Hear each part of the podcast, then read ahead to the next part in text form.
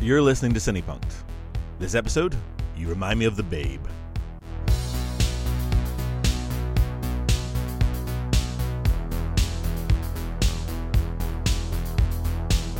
I'm your host, Robert J. E. Simpson. Bringing together the iconic talents of Monty Python's Terry Jones, Jim Henson's Creature Workshop, and David Bowie, Labyrinth was a fairy tale for the era, firmly cemented in the memories of those of us of a certain age as one of the defining films of our collective youth. Does it deserve its exalted status? How do the creatures stand up in the modern era of CGI? And what is it with Bowie's balls? Um, I am joined as ever in studio, well, in our in our collective lockdown studios, by my erstwhile colleagues, Dr. Rachel Kelly. Hello. And Ben Simpson. Hello. I, I feel we're, we're going to have to drag Ben through this one. I'm, I'm rather surprised. To, I was surprised to learn just before we started recording um, that Ben is not a fan of Labyrinth. Nope, definitely not a fan of Labyrinth. And you've seen it before more than once? I, I've seen it a few times, and every time I've went, I don't like this film. It's just, just I think okay. So we're we're going to cut Ben out of the rest of this program, and it's going to be Mitchell chatting away. Because what's the point? I can't believe you. It's it's all right. He's entitled to be wrong on occasion. It's Well, fine. yeah, just- that's what, I just don't think it stands up like no, to- and that's in today. You know, okay. I think that's absolutely fine. And I'm going to spend the next thirty years of my life explaining to you why you're wrong about that. So you know, okay. Well, I mean, this is something we're going to get round to today. We'll, we'll kind of get through this. So, um, Rachel, by contrast, you are a fan. this is one of my all-time favorite films. Um, I could come back to this over and over and over again, and I complete contrast to Ben. For me, this stands up incredibly well, considering the film is more than thirty years old now. I love it. I love everything about it. I can't be objective about this film. I can only just gush lovingly and fanishly about it. I don't see. I don't know if this is necessarily a good thing when it comes to films. I often think about this when we're putting together the, the ideas that we're going to run with with on the show. Uh, and sometimes being a fan is great because you get that enthusiasm. Um, you can share your enthusiasm and infect other people with the drive to and desire to actually watch these films. And even whenever you know you disagree about something, that that still comes through. Sometimes being a critic of these films, not liking it, also does the same thing because you, you you know it gives you something to talk about. Sometimes when we're a fan, we lose all sense of objectivity. I agree completely. Yeah, and I have none where Labyrinth is concerned. I am dimly aware that there are legitimate criticisms that can be leveled at this film, but I'm very much of the um, idea that I'm just going to stick my fingers in my ears and go la la la la la. I'm not listening. I'm not listening. I don't care. I love it. You're not going to make me not love it. I don't care. I love it. So there we go. Uh, we, we, that and that was that was Cinepunkt. Uh, you've been listening to. Don't know. Can we can we better that? That's a good question. Um, okay, so look, let, let let's talk about. Um, do you know much about the film, Ben, and in terms of its in how it came to be? No, I don't. TriStar Pictures announces the collaboration of three extraordinary talents. Jim Henson, creator of The Muppets and Dark Crystal. Where you go with a head like that? Hmm? George Lucas, creator of the Star Wars saga.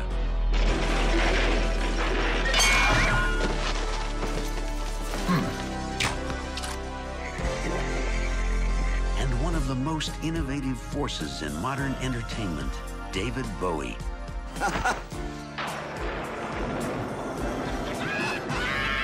Together, they will take you into a dazzling world of fantasy and adventure.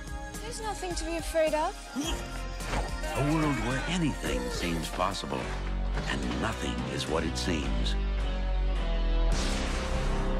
Everything I've done, I've done for you. I move the stars for no one.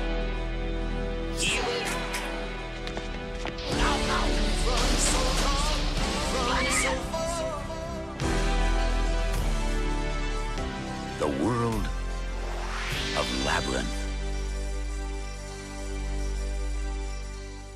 Okay. Um, did you know it was written by Monty Python's Terry Jones originally? I did not know. Ah, so There's we've done. some quite a lot of quite a lot of changes to it since then, but he's still isn't he? He's the sole credited screenwriter. He's on the it, sole credited screenwriter. Um, there were various people who came along and wrote afterwards. Um, so it, it, it's not entirely. Um, it's not. How much of Terry is left in the film uh, is open to a lot of uh, subjectivity. Um, and there Terry are some changes as well that he's not particularly happy with. Ultimately, I, I'm struggling to remember exactly which ones at this stage, but I know that there were there were some uh, avenues that they the, the finished screenplay went down that he wouldn't have gone down, and he didn't feel comfortable with. Mhm. Um, I, I think you know when you look at some some of the stuff. I think is very obviously Terry Jones. Like anything that's that's historical, like it's stuff that you can just see Terry's, you know, Terry all over. Um, there is the sort of great big old wise man that he encounters in that's voiced by Michael Hordern, uh, who was also the voice of Paddington Bear. Um, who he encounters. He's got the big kind of chicken thing on his head. That, That- that- is Stimulating that- being your hat. Is that not uh, actually his head, though? The the chicken It's- thing. It's his hat. It's It's his Yes, hat. yeah. It's his hat. Yes. But that, for example, is a t- is a Terry Jones creation. I think. Um, The Shaft of Hands was Terry Jones as well. Yeah, although that in itself, like for me, that I mean, so there you've got some of the obvious influences on it as well. That's very clearly Alice in Wonderland territory, where you're kind of going down into the underground, um, and, and also there's a bit of cocktail about that for me. There's Um, some. There's a bit of sort of. I, I don't know. I get like a bit of a Discworld vibe Mm-hmm. from some of it as well. Yeah, Um, It's very much in that vein, but then I think um, Pratchett's Discworld does a lot of borrowing from from the fantasy that was around at that time too. I mean, that's that's of an era when Discworld was just you know Pratchett was writing from what the late seventies, certainly the early eighties. Um, so Discworld would still have been a reasonably new phenomenon at that point. yeah. So yeah, I, there's a lot of that going around. I mean, the 1980s saw a bit of a resurgence in fantasy. Um, I I have my own theories, as you probably can guess, but um, I, I think the the, the fantasy um, cycle of, of that era was a response to what was going on in the same way that. Um, the historical epics of the 1960s were a response to what's going on so- um, so- sociopolitically, but um, yeah, what, do you, what, what do you mean by that? What, what exactly is going on that, that sort of influences this stuff? at well, that time? No, this is not my era, so that's, I that's fine. I'm just a- kind of curious of the yeah, opinion I haven't I got mean, a really, really firm um, view of this, but it's the the, the cycle of, of fantasy epics that appear in the 1980s li- looks to me very similar to like a mini historical epic, and then there's a lot of kind of historical significance and historical symbol, symbolism um, kind of imprinted onto the fantasy epics. You see a lot of um, Greek myth re- revitalized in the 1980s, um, and it's I, I think it's doing something similar to what the historical epic does in terms of allowing um, a nation or a, na- a national psyche to kind of in, in, interrogate and investigate what's going on in a moment of, of, of paradigm shift. I mean, you know, 1980s era of Reagan, era of uh, Reaganomics, um, all of that going on. So, you know, it's not something I've I've done a lot of work on. I'm sure there's lots of, of, of good scholarly stuff out there, but there's a lot of a lot of fantasy happening at this time mm. and a lot of it's looking at similar themes. Labyrinth, though, is just in and of itself. It's just its own little creature. there are Very plenty of dodgy film. the dodgy film. I, I was I was going to try and build up to, to sort of dodginess, but that that is that is just get it right there. So Ben, um, I, I feel that this is where you you possibly are most vocal about this this point. What is it that makes Labyrinth dodgy for you? Uh, I think it's the whole young girl and old Goblin King kind of. This is where I have to go la la la la la la because you're so right, and I just I, I I have to I have to pretend it's not there. Well, you put your fingers in your ears, and let's hear Ben's Ben's thoughts on this. like um yeah it's it's just i don't know uh, i, I think it's probably because i have kids of my own and I, I it's seems like um i don't know she's like got this crazy fantasy kind of thing going on and uh then y- you've got bowie as the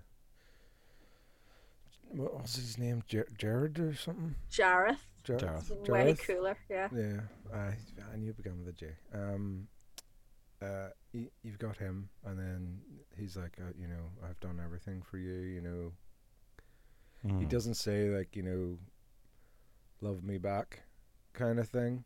Um, but I think it's implied You know, He does like- actually say it. Yeah, he does at the Does he? end. Yeah, Does- love me, uh, love me, worship me, do as I say, and I will be your slave. Which, which is itself is really really conflicting. There, there's like a weird um, I know. codependency within that. This is not a healthy setup for any kind of. Uh, I don't know if I'd call it codependency. It's it's dependency. Well, I mean, he's she's got to do what he says, then he's going to be her slave, which Yeah. ultimately means that he's going to do what she says. This is a kind of codependency. This is this is not not healthy. So, Ben, you think because you got kids, you're kind of just a little bit more hyper aware about this? Is that it? Yeah, I think so. Yeah. Um, I and obviously whenever I watched it whenever I was younger, um, I still didn't like it then. I, I don't know what it was about it that I didn't like whenever I was younger, but I still I still don't like it now. I I think it's probably the trousers. It, There's, Like- there's very very Yeah. tight trousers. Can I jump in here as a heterosexual woman? and just because the trousers, believe me, the trousers were a big part of of my enjoyment of this. It'll show you your dreams. But this is not a gift for an ordinary girl who takes care of a screaming baby. Do you want it? Then forget the baby. I'm not even going to lie. You know, eh, that eh, I saw this in the cinema as an eight year old girl. Um, and okay, so the trousers thing was less important to eight year old me, but I've seen it multiple times since then. And the older I've got, the more I've been like, holy shit, the trousers. Um, but as an eight year old girl, what I was seeing there, I, I think it's appealing to um, a sort of a, a very archetypal princess fantasy because you know he's he's objectively very handsome. Um even if you know no the 1980s fright wig notwithstanding i like the fright wig um and she is it's you know that you look at it as basic coming of age parable um and it's about her sexual awakening and it is uh, about um her understanding her own powers um and her own responsibilities as an adult. And that that that ballroom scene um where the sexual tension is palpable is is very much about her entering into that kind of adult world. And the creators have talked about that. It's about um, a child on the threshold of, of adulthood entering into a sexualized world where she doesn't yet belong and understanding it but being fascinated by it. Now all of that i can understand objectively. As a little girl i just thought oh cute he loves her. Um, and that's that is problematic. I can't argue with that. It is definitely problematic. It's even more problematic when you consider the fact that Jennifer Connelly was only 14. The hmm. character is 16, but she's 14. Bowie is what? He's nearly 40 at this point. Mm-hmm. Was it? Yeah, 39 he must have been. I, I can't claim that's okay. I mean, hmm. the, the romantic part of this little eight year old child who wanted to be a princess and have princes fall in love with her um, will forever be swept up in the romance of that. But ultimately, that's not romantic. That's But thi- thi- this is Creepy. something that. it- What'd you say, Ben? creepy. creepy, creepy AF. yeah. Um, but this, this is something that, that I think we we've conveyed through um, sort of fairy stories forever, from time immemorial. Yeah. I mean, the the idea of the, the little kind of girl and the, and the dashing prince. Um, you know, we are still very very used to this idea of May to December relationships on screen, or in this case, possibly in April to December. Well, April to what June maybe relationship. Something something a bit odd. It's definitely not not right. And that cusp that she is in terms of her own sexual awakening, um, sort of makes it slightly dangerous territory, but also I suppose makes it slightly interesting. It's not unfamiliar for adolescents to have lustings after people that are a lot older, and and she's clearly kind of so um, invested in, in the fairy stories herself. Like Yeah. it, it is there, it is ever present. I think Um, what's really notable as well is that when you listen to the creators talking about it Mm. um, and the actors, there's no indication that any one of them have have had this conversation with themselves. Going, is this is, Is this that- okay? Is that because Might not be diff- okay. Is this because it's a different age, though? I mean, um, so Brian Froud is the uh, the guy who did the conceptual designs that the film is largely based upon. Um, George Lucas is executive producer. Jim Henson is the director. Uh, Jim Henson, who's the creator of the Muppets, so it's using the Jim uh, the, the Jim Henson Creature Workshop to create all these wonderful creations as well. Terry, uh, Terry Jones does the first screenplay, but ultimately it's drafted and redrafted again and again and again. Um, it's a lot of men at this point that are involved in this as well in terms of in, in terms of how the whole storyline was developed um you know i wonder is that is that maybe part of it the fact that this is just a bunch of, of, of let's be honest middle-aged men uh, mm. writing and creating this fantasy that's about a teenage girl um in a world that is largely populated by men as well. There are not very many female characters within this. Not that this is a surprise because this is Hollywood in the 1980s. Women. Only the one.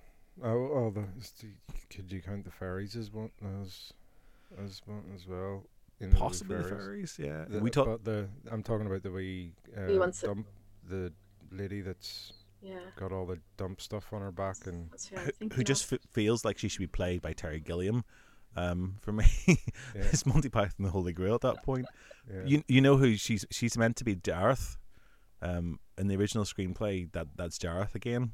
Oh, I didn't know that. Mm-hmm. Ah. I can kind of see that with the the crazy hair that she has. You can't look where you're going if you don't know where you're going. I was searching for something.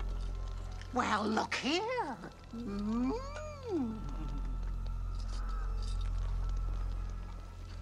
Lancelot?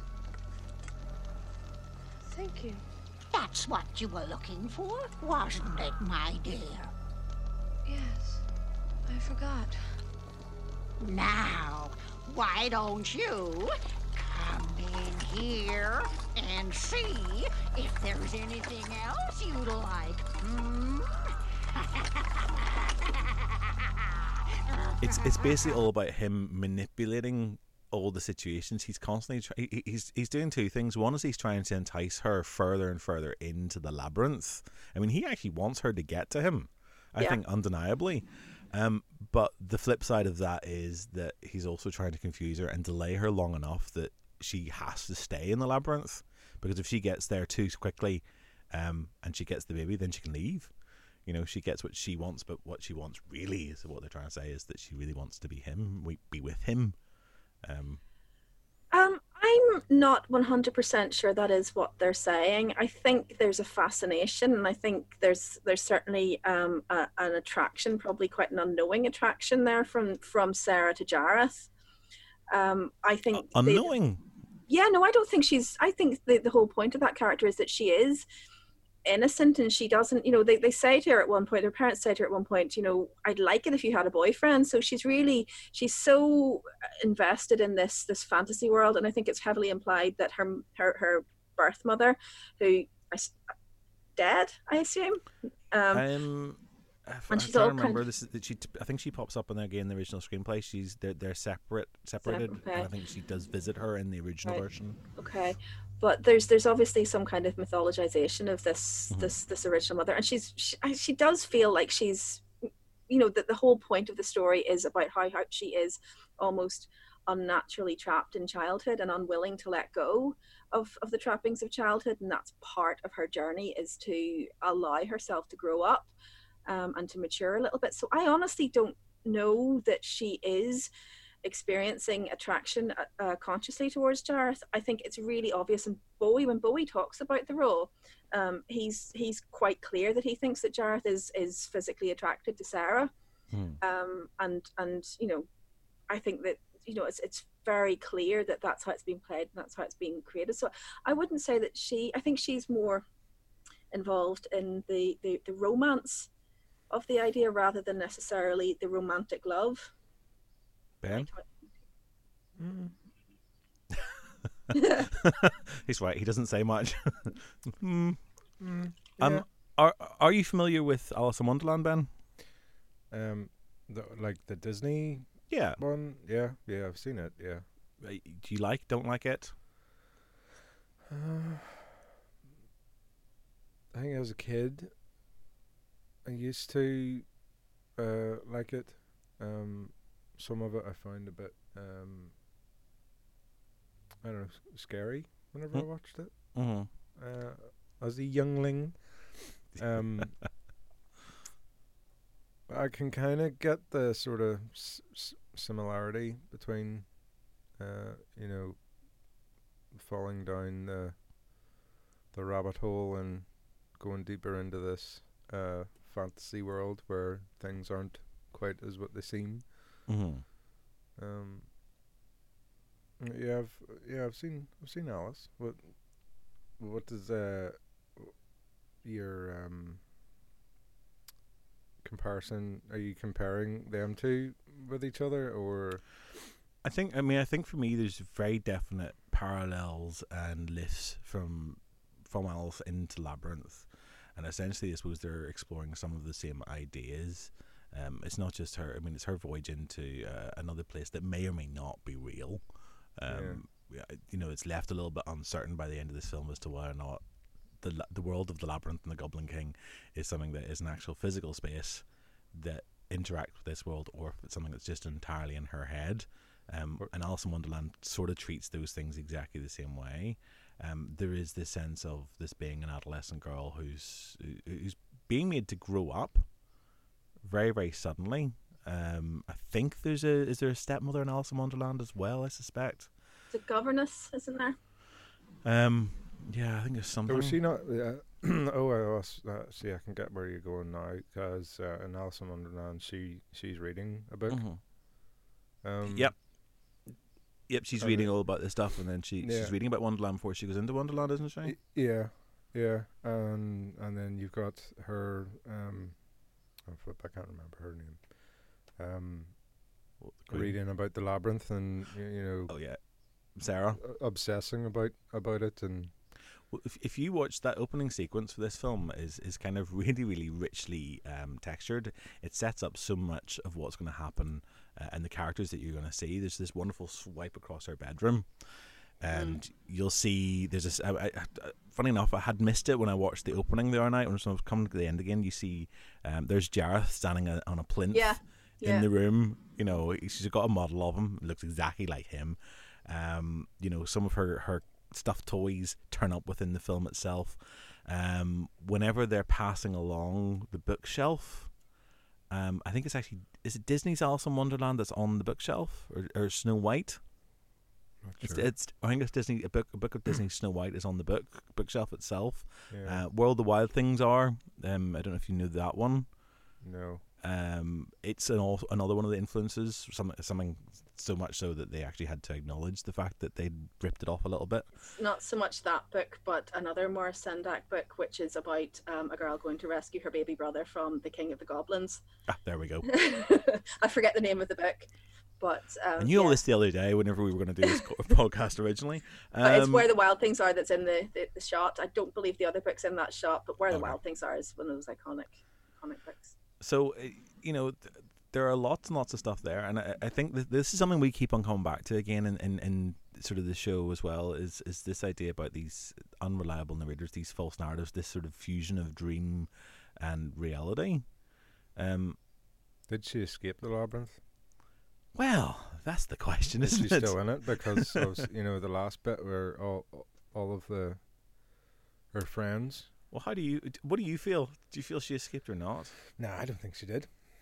you think she's still in there Yeah, I think she- she's still in there. Yeah. is she married to the goblin king You see, Uh, that just makes my little my little girl fantasies come true.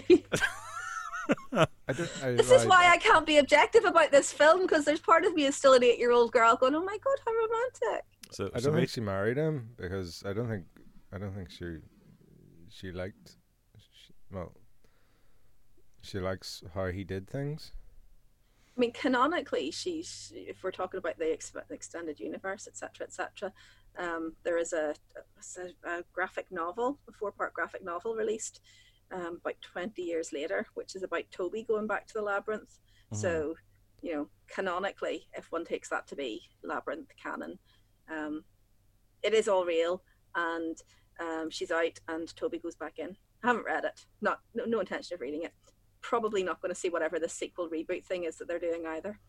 What are they doing a sequel? Uh-huh. Uh-huh, they are. Um, I mean, Yeah.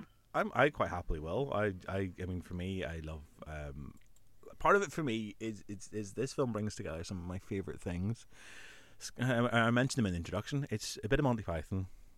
Um, there is a lot of David Bowie, and there's also the the joy of the Jim Henson Creature Workshop. I'm a huge Muppets fan. Um, for me, they're you know I love their creations. They they just I, I love the fantasy about them. I love the the fact that these are things that that are so fantastical, but also they seem very real. Um, so I, I mean, I'm I'm I'm quite happy, and and for me, uh, I, no, I've yet to watch the Dark Crystal uh, TV series that's come out, um, one of Jim Henson's other creations, and I have yet to see the new Fraggles, um, which is I believe on Apple TV at the moment. Um, but if it's a chance to revisit these things, I will happily do it. I mean, it, it it's going to be what it is. Yes, there's no Bowie anymore, um, and I can't think of another artist that would be as iconic as him, um, which does create its own little problems. But nonetheless, um, for me, it's it's it's just fabulous. So much of that film to me is about the chemistry. It's just the chemistry of the actors and the, the roles. Well, s- speaking of the chemistry and the actors, um, Ben, you're probably not aware. I suspect Rachel is, but the alternative to David Bowie, can you guess who they might have cast instead? Who they originally wanted for Jareth? Oh, some other pop star? Mm-hmm. Some other pop star from the '80s that's big. Not MJ. Well done, Yeah. spot on. I didn't think you'd get that first off. That would have been problematic, I think. oh my gosh, Ben has just used our, our word. Yeah. yes. Hey. Uh, yeah, problematic and a half. Well, I mean, problematic now. Could could you watch that film? No. Today, No. knowing that. Um, s- see, the thing is, I, I'm not a big fan of MJ either. Like, Uh-huh. I'm, I, like, I don't enjoy his music. Mm. I know that's probably sacrilege, and some people will lynch me in the street for, for saying that. No, we, we had this conversation a couple of weeks ago when we talked about um, Gary Glitter and Joker. Yeah. Um. But uh, yeah, like, uh, it'd definitely be a different movie. it changes everything about it really i mean the the whole kind of uh, screen persona that michael jackson brings to that is just significantly different than the persona that david bowie brings to it Yeah. um you know this this michael michael jackson's got that that peter pan thing about him you know the, the boy that never wanted to grow up uh, which completely changes the relationship between sarah and jareth whereas Bowie's got that sort of otherworldly, um, deeply sexualized, but not 100% of the human race kind of vibe about him, which, you know, again, that's a, that's a completely different Jareth. If I thought for one second that you were betraying me, I'd be forced to suspend you headfirst in the bog of eternal stench. No, Your Majesty, not the eternal stench. Oh, yes, Squibble! And you, Sarah. How are you enjoying my labyrinth? Well, I suppose what we're doing then is the- the- and it's a good moment to kind of mention our idea about uh, about what stars actually bring to a film, and that Bowie has this on-screen image, this this this image that's been built up largely through through characters that he plays uh, within his multimedia empire. You know, he's frequently the alien. This is this is Ziggy Stardust. This is the man who fell to Earth. Um, so there is this otherness about him that exists anyway, and, and we bring that in every time he does something. You just kind of I mean, he, still, he was still doing it in the last year of his life, revisiting some of these alien concepts. This is something that he always set himself set himself up as. Um, MJ though, also for me, does have this sort of slightly other quality. Certainly, a bit, maybe a bit more freak show than than, than sort of Alien. But they tapped into that when they did Moonwalker, which wasn't that long after this. I have never seen Moonwalker. You've never seen Moonwalker? either, either Yeah. No. It's it's one of those films that is just stuck in my head. Um, I would imagine so. I didn't know Michael Jackson did any films, to be honest. Yeah, he did a couple. I mean, and you know, if you if you ever watched the video for Thriller, I mean, a lot of this is a bit of fun, directed by by John Landis. Um, you know, he, he- Michael was capable of, of, of performing and of acting as well. I think uh, you know you're right. It would be a very very different film, and I think now we'd probably have a little bit more of a difficulty in watching it. Uh, in light of allegations that are made about Michael Jackson, not that David Bowie actually escaped any allegations. No, it's just that it's, it hasn't hit, hit the popular cultural consciousness in the same way at all. No. Um, so, I mean, for me, when I look at this and we talk about the problem, the problematic nature of him and this sort of fourteen-year-old girl, there Mm. are. Uh, I don't even think there are allegations. I mean, some of the groupies that he was hanging out with in the seventies were of a comparative age. You know, and, and this this is this is fact, but this this is also the, the, the issue with this as time has gone on, the way the attitudes have changed towards those relationship between tar- stars and the public in the in the seventies. Um, yeah, just feel we have to acknowledge this before we Mm. kind of can, can move on. Um, so we asked the question at the top of the show. Um, it seems we mentioned the the Muppets. Um, does this film still stand up in the modern era of CGI? I don't think so. Yes, it definitely does. Like, well, it, it's it's only in certain parts. Um, I don't think it it it translates well. You're So- thinking of the, the chilly down sequence, aren't you? With the, the wild things in the, the Yeah. swamp. Yeah. the green screening and that is absolutely horrendous. Henson wasn't happy with that at all. It was the only way they could find around it, but he was never happy with the compositing. Um, it was just a, a, an artifact of how they could they could control the puppets. They had it wasn't even a green screen; it was black screen. They had to get um, everybody dressed in black velvet so that they completely disappeared into the background. Um, and Henson was never happy with the compositing at all. I, I, I agree with you. That is where the join is most significant. But it's also one of the very first films to make use of computer generated imagery um, or extensive use of computer generated imagery. That, You that mean with the the bubbles and no, the aisle. the aisle The at the owl? start. That's computer Oh. generated. Yeah. Um, it's it's it, nobody sort of flags that one up because it looks so good. Well- Um, well, the the film isn't exactly high quality. Andrew, I, I can't even with this. What? Explain yourself, brother. I mean, like, like it's it doesn't. It looks old, It- it- so I think it would be harder to tell because it looks old. have your kids seen this? Yes, apparently so. Do, do they like it or not like it? you know? Um, uh, they thought it was scary. I thought it was scary. I tried to get my niece to watch it when she was about five, um, and she it took her years to forgive me. She called it the Tra La La film, um, and every time she came to my house, she would say, "Rachel, I don't want to watch the Tra La La La La film," but it's it- brilliant. She has to, she has to preface her, her meeting with you with that because you make her try and watch it on a regular basis. Is that No, no, no. It was just that she found it so traumatic that she was determined that I would never ever try and get her to watch it again. Wow. Yeah, I mean, and she wasn't that much younger when she failed to, to to engage with it at all than I was the first time I saw it and loved it. I mean, it leaves me uneasy. It still leaves me slightly uneasy, and it, as I as I get older, I think it is the relationship between Jareth and Sarah that, that causes me most of the problems. Um, the chilies, yeah, I agree, doesn't work at all. Um, Oh no, doesn't doesn't work. It's just it that it could do with it could do with a modern polish maybe. It could To, cut. I mean, Yeah, I would agree with her. it's also Um, not How my favorite song in the film. but I mean, but even Danny listening to John the- Jules. it's rubbish. I, I love Danny John Jules. Um, I think he's an absolutely amazing actor. He's a lot of fun, and I you clearly don't in love him enough, Robert. That's I the don't. I can't see him. I can only hear his voice, and you know, it's not enough. You know, I I find that sequence disturbing um, because it's not quite clear how dangerous the wild things are to Sarah. Um, and the bit where they're trying to pull her head off, I remember being quite frightened by that as a child. When her head doesn't come off, and she goes, "Well, of course it doesn't."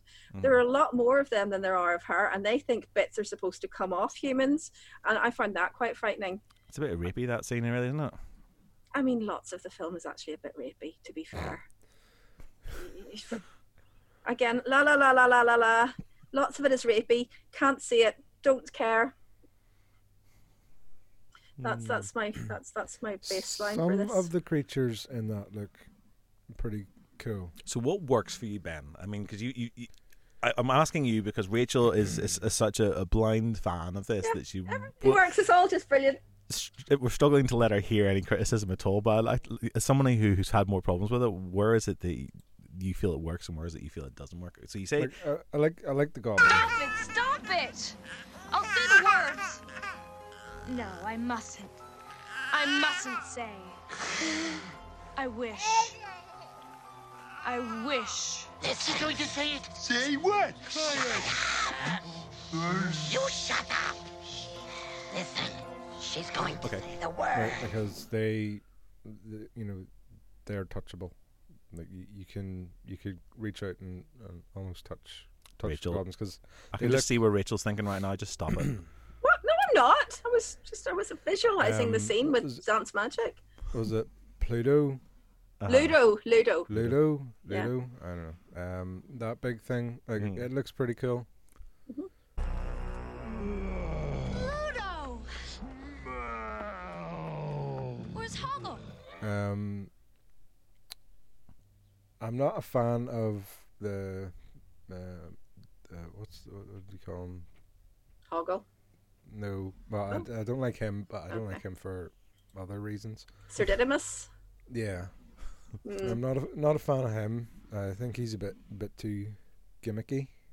I maybe give you that one. All right. Yeah, and and then his his his dog, um, like some of that's a real dog, and then some of it's a terrible looking puppet. Uh, you can tell you didn't grow up on Fraggles.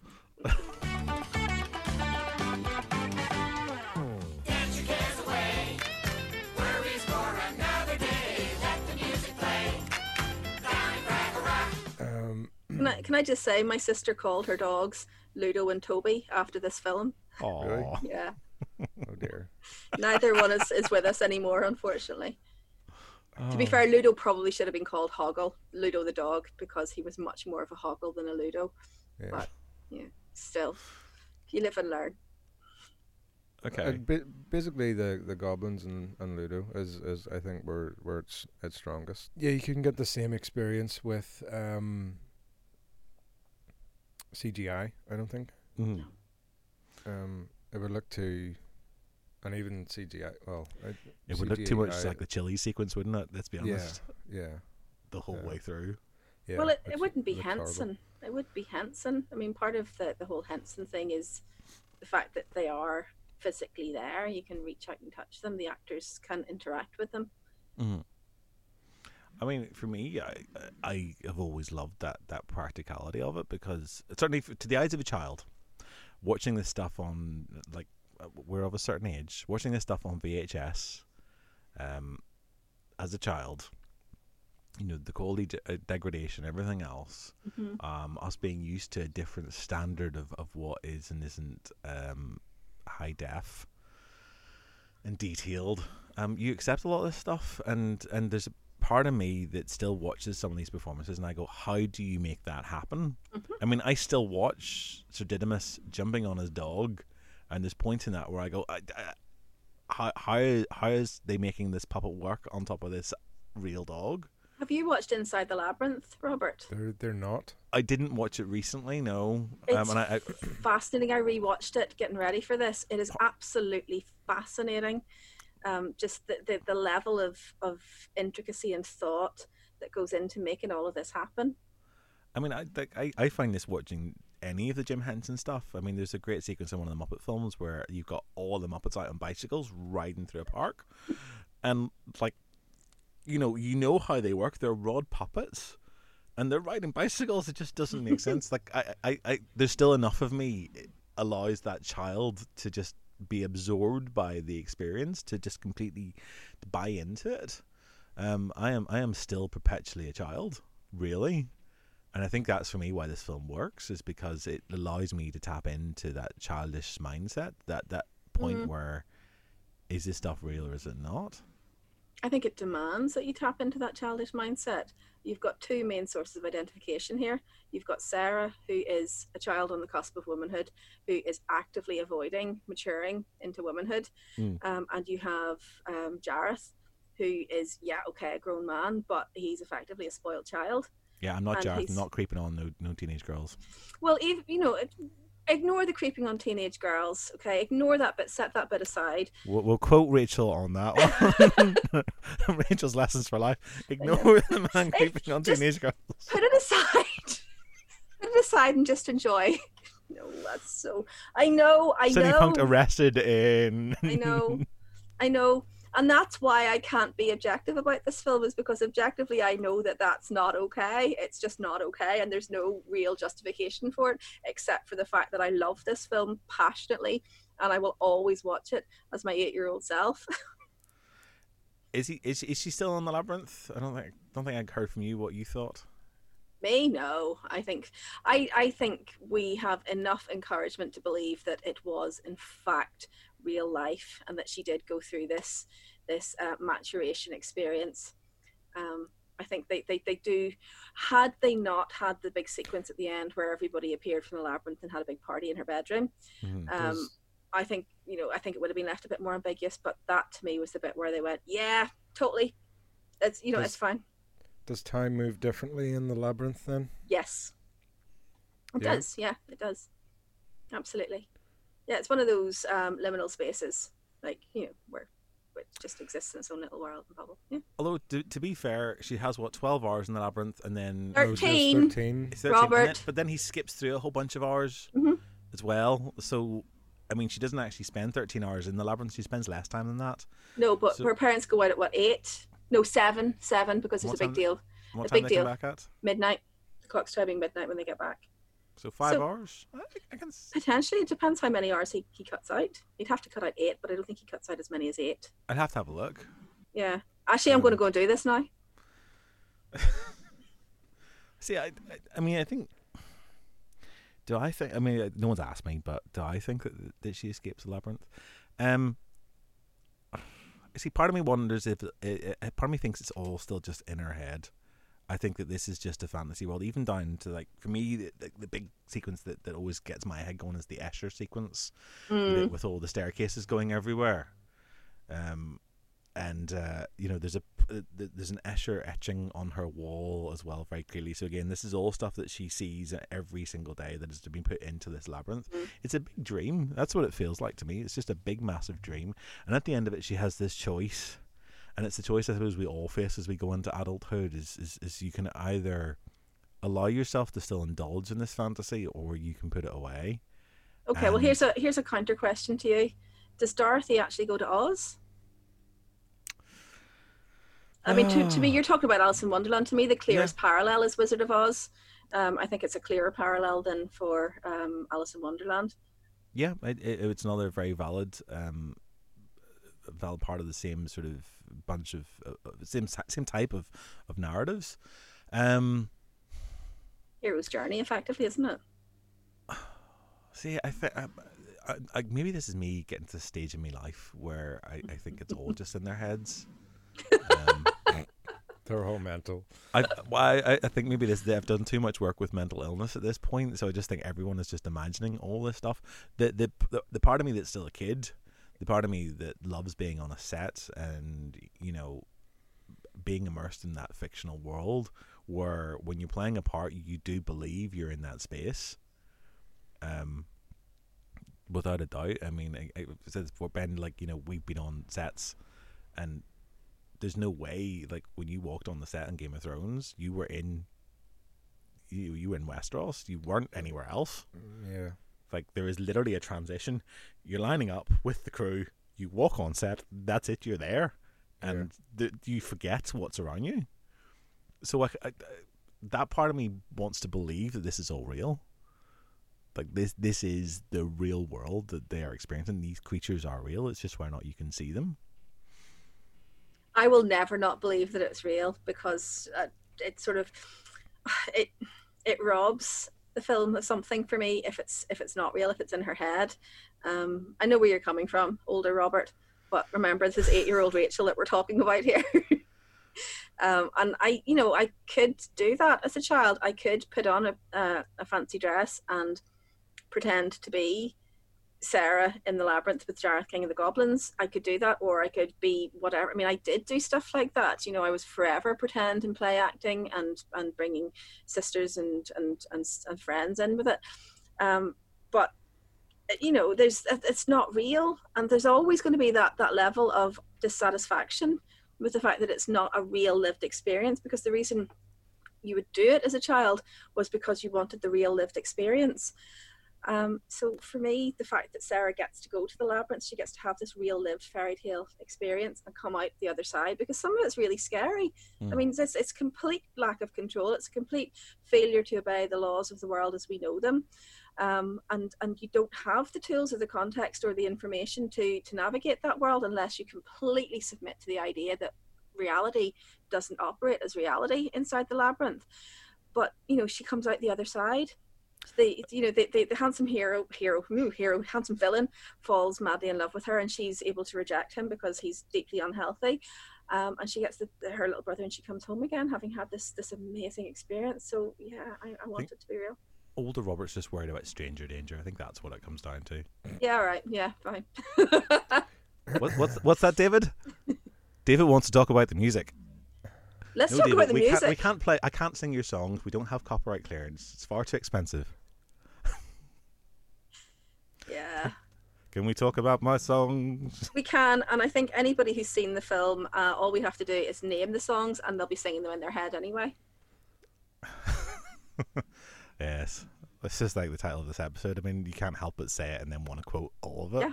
I, I have a, a t-shirt with it on it You remind me of the babe, yes what babe the babe with the power, what power Don't do this.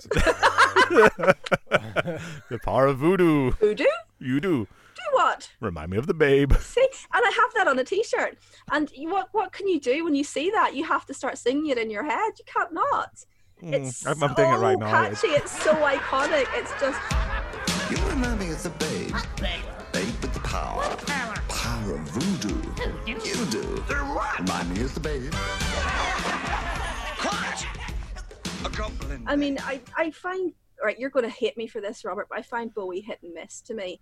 Um, I think that the tunes that have become so iconic for him are just absolute powerhouses. They're amazing tunes.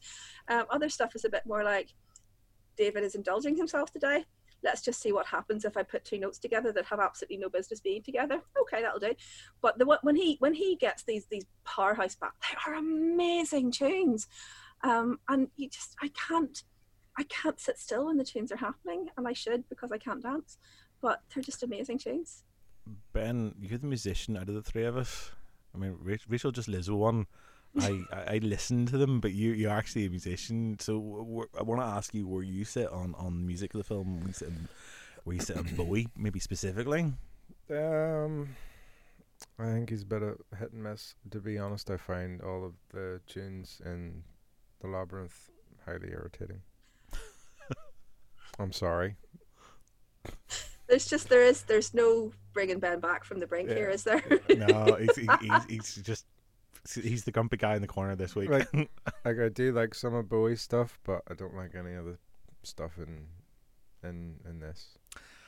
I have to say now, I, I'm I'm I'm gonna throw my hands up as probably the slightly obsessive of us. uh, yeah, no, that's fine. You're definitely that. Of, of, of, of the th- of the three of us, probably the more Bowie obsessed. Uh, I'm not that obsessed. I got friends who are properly obsessed. You called your Um, dog Bowie. Yeah, Um, you have a Bowie, I don't know, voodoo doll there beside you. there was a present from a friend. I didn't buy it myself. Ziggy Stardust or whatever he's I, called. yeah, I, I, I didn't go see um, Lazarus, you know, on Bowie's birthday or anything like that because that would be really creepy and weird. Um, yeah, I, I'm a fan of a lot of Bowie stuff, and Bowie in the 1980s is probably his most meh period. um, it is when he is his most commercial, but also his least artistic.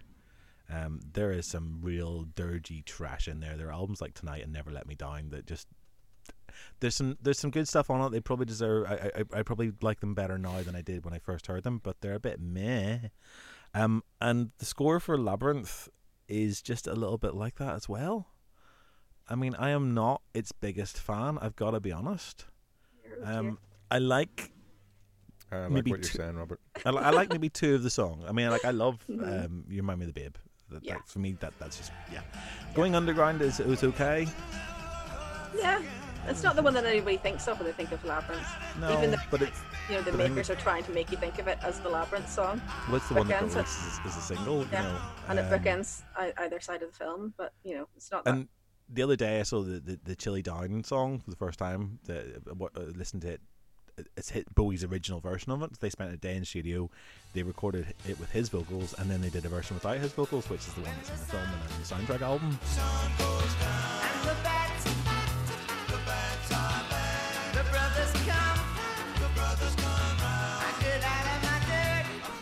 Which is a bit of a shame. Um, it makes more sense contextually in the film for it not to be his vocals. Yeah, but this this is this is a. bo- I I mean, I suppose it says something about his ego in some respects that actually he is willing to stand back and have his music done by other people. Um, and it is something about the Bowie films that he often is bringing something else. It's not just his star persona; it's it's also his music that he's bringing to this. This this be, you know his stamp is on this in a way that it wouldn't be. Like this isn't just a Jim Henson film. This isn't just a Muppets film. Absolutely. This is as much a Bowie film as it is a Henson film. And it, and it Um, would have been as much a X film as whoever they got to play that role. Um, I because don't necessarily know that that's true. Uh, I mean, I think you, you could have had other performers on this who um, maybe wouldn't have had the power to bring in their, their own material. But I think obviously nobody that they were talking to, though. I mean, Mick Jagger, Michael Jackson, folks like that. Can you- I can't really imagine a Mick Jagger score for this. Um, Michael Jackson, I can see a Michael Jackson score, and I, I, think can it too, and it's a completely different film. but I think it probably would have worked okay. It would be a different film, but it would have worked. Mm. Um, but I think this is just one of those the things. I mean, Bowie's got the ability to be orchestral and, and write music, not just about writing lyrics and stuff. Um, interestingly, you know, when you look at something like The Man Who Fell to Earth, which he was asked to score at one point, um, in the end there was a fallout between him and Nic Roeg, and Bowie's music wasn't used. He ended up using it as an album instead. Um, yeah, I, I mean, for me, this is not. This isn't. I think this is Bowie at his most one of his most iconic performances. Mhm. But this is not the best Bowie music that I'll ever listen to, and the soundtrack is not an album that I play very often. However, can I just interject as somebody for whom this was my introduction to Bowie? Um, it's a very accessible introduction to Bowie. Mm-hmm.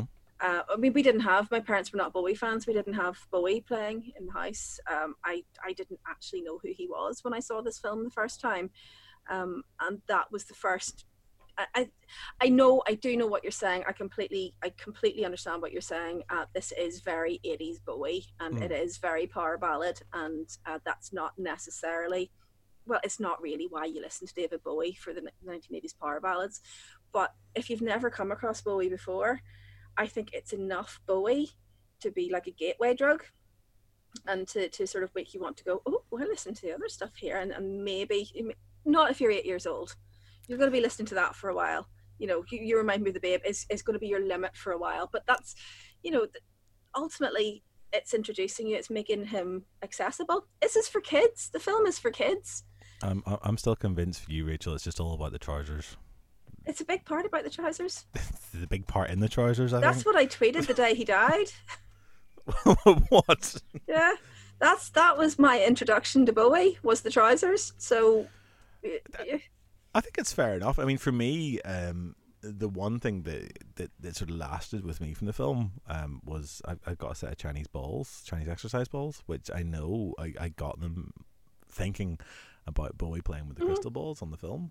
it's not Like- even him of course but you know No, it's not him. i know and you don't want to know that actually i didn't want to know that but i had that knowledge forced upon me at an early age I think there must have been someone who came on Blue Peter or something in the 80s and did a demonstration of this because I've known this since I was a kid.